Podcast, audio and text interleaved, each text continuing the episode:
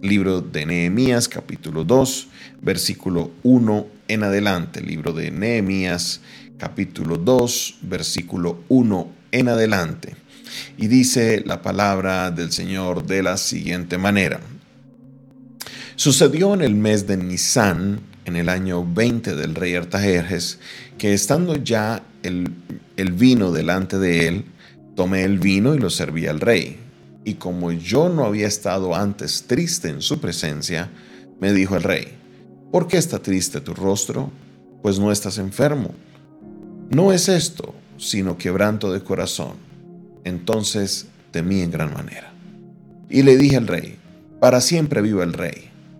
¿Cómo no estará triste mi rostro cuando la ciudad, casa, sepulcro de mis, casa de los sepulcros de mis padres, está desierta y sus puertas consumidas por fuego? Me dijo el rey, ¿qué cosa pides? Entonces oré al Dios de los cielos y dije al rey, si le place al rey y tu siervo ha hallado gracia delante de ti, envíame a Judá, a la ciudad de los sepulcros de mis padres, y la reedificaré. Vamos a hacer una pausa aquí, porque aquí empieza algo maravilloso de lo que Dios está haciendo en la obra de todo este libro.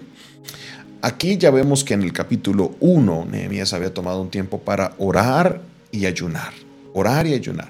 Y como hemos visto también en el libro de Esdras, vemos como Esdras ayunó y oró para buscar eh, una respuesta de parte de Dios. Entonces vemos ya por segunda vez esta figura de la oración y del ayuno que puede ser útil a la hora de uno buscar una respuesta de parte de Dios. Obviamente, eso se tiene que, no, no, se puede tomar como que yo le tengo fe al ayuno, porque el ayuno no trae la respuesta, es Dios quien trae la respuesta.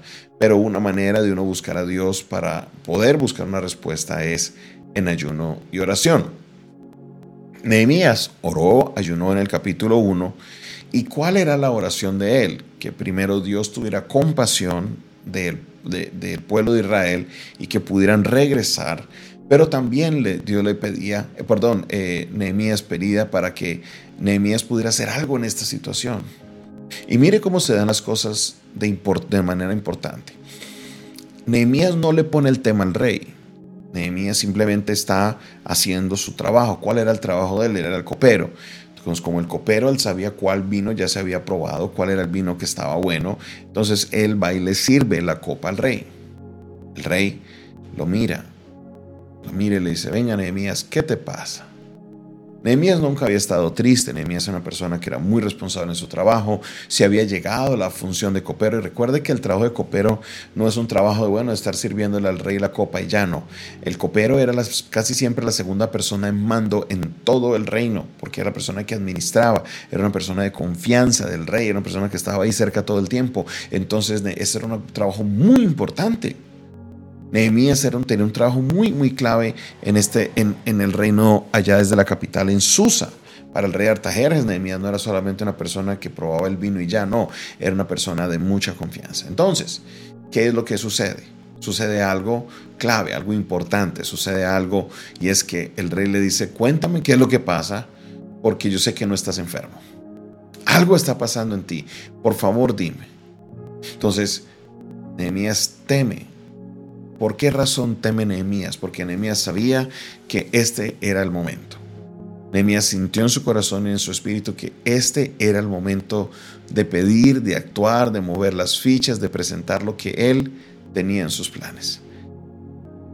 Mire lo que es el poder de la oración y lo que es el poder de uno ayunar.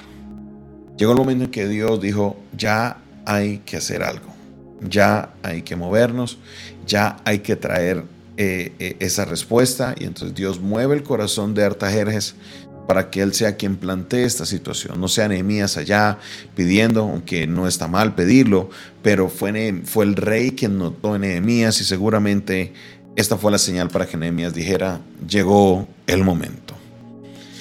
Nehemías le dice, ¿cómo no estaré triste si la ciudad mía La ciudad donde están los sepulcros de mi padre está completamente desolada, está desierta.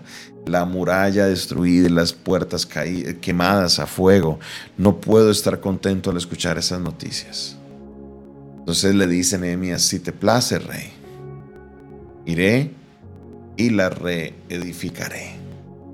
Iré y la reedificaré. Aquí vemos como la primera manera en la que Dios obra, vamos, obviamente aquí hay muchas respuestas de parte de Dios, es como Dios guía al rey para que le pregunte a Nehemías qué es lo que está pasando.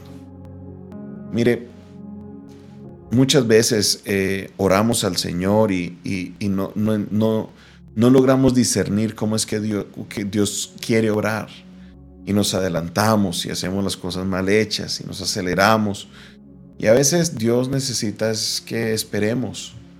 A veces necesita Dios es que esperemos. Sí, a veces Dios nos dice, marche, como le dijo al pueblo de Israel. Pero muchas veces también el Señor le dice, mira, descansen. Mire, esperen en mí. Miren, no, no, no se muevan. Tenemos que tener el, discernimiento abierto, nuestro oído espiritual abierto para entender qué es lo que Dios quiere. Dios había dirigido a Nehemías a que no era el momento de que él se fuera de una vez ante el rey. Oh, rey, no, Nehemías esperó y esperó hasta que él fue el rey quien notó y dijo, venga Nehemías, ¿qué te está pasando, mijo? Usted no está enfermo. ¿Por qué estás así con esa cara? ¿Por qué estás así? No te veo bien. entonces, no es que vaya Nehemías a propósito fue y se, y se colocó maquillaje para que lo vieran mal. No, Nehemías hizo su trabajo como debía ser. Era una persona muy importante en el reino. Pero había una tristeza natural en él al saber todo lo que estaba pasando. Seguro hasta trató de ocultarla, pero llegó un momento en que ya no le fue fácil ocultarla. Y es aquí donde Dios empieza a intervenir, es aquí donde Dios empieza a echar a rodar el plan que él tenía para que la muralla de Jerusalén fuera reconstruida. Hay momentos, iglesia, en los que debemos esperar. Hay momentos, iglesia, en los que nosotros debemos aprender a estar quietos y ver cómo Dios pelea por nosotros. Hay momentos en los que debemos aprender a, no movernos. Sí, hay momentos en los que hay que mover y actuar, pero hay momentos en los que Dios nos dice, venga, deténgase y espere que yo voy a hacer algo poderoso. ¿Qué es lo que Dios está, cómo es que Dios está obrando en esta temporada de tu vida? ¿Qué tal si en vez de estar acelerados a quererlo hacerlo todo, escuchamos la voz de Dios? Puede que te diga, está bien, continúa trabajando, continúa haciendo esto, pero el momento que Dios puede, te puede decir, venga, por ahí no es la cosa, póngale pausa. Y cuando aprendes a escuchar la voz de Dios y hacer lo que Dios te dirige a hacer, entonces verás la respuesta poderosa de Dios para tu vida. Confía en el Señor, Él está obrando. Confía en Él, Él se está glorificando. Aprende a escuchar su voz, porque sí y solo así podrás salir adelante en lo que Dios quiere hacer para ti. Dios Todopoderoso, gracias por tu palabra. Gracias Señor, porque por medio de ella, Señor, podemos aprender, podemos avanzar, podemos crecer y podemos ver tu mano obrando en nuestra vida. Señor, queremos hacer tu voluntad. Así que te pedimos, Señor, que seas tú obrando, guiándonos, dirigiéndonos, Señor, mostrándonos el camino para poder hacer, Señor, lo que tú quieres que hagamos y no nuestra voluntad. Oro, Señor, por cada persona que hoy está esperando una respuesta de parte tuya guíales, dirígeles, Señor. Enséñales a aprender a esperar o aprender a actuar en el momento indicado. Señor, sabemos que quieres obrar a favor de tus hijos. Glorifícate, Señor, en esta hora. Yo sé que estás obrando, yo sé que te estás glorificando y yo sé, Dios, que algo maravilloso harás en la vida de cada uno de estos hijos. Gracias, muchas gracias, mi Señor, en el nombre de Jesús. Amén, amén y amén. Esta fue una producción del Departamento de Comunicaciones del Centro de Fe y Esperanza, la Iglesia de los Altares, un consejo oportuno en un momento de crisis. Se despide de ustedes su pastor y amigo Jonathan Castañeda, quien les invita a que usted se suscriba a nuestro canal. En la parte de abajo tenemos el botón de suscribirse al canal de YouTube. Dele clic, también dele clic ahí a la campanita para que tengas acceso a todas nuestras eh, notificaciones. También te invito a que si tienes alguna pregunta sobre nuestro ministerio, nos escribas al 316 617 7888. También te invito a que si me escribes fuera del país, lo colocas el indicativo más 57 316 617 7888. Ahí podremos darte más información de nuestro ministerio y si quieres dar una ofrenda, eh, por ahí nos puedes escribir y te estaremos dando toda la información. Dios te bendiga, Dios te guarde.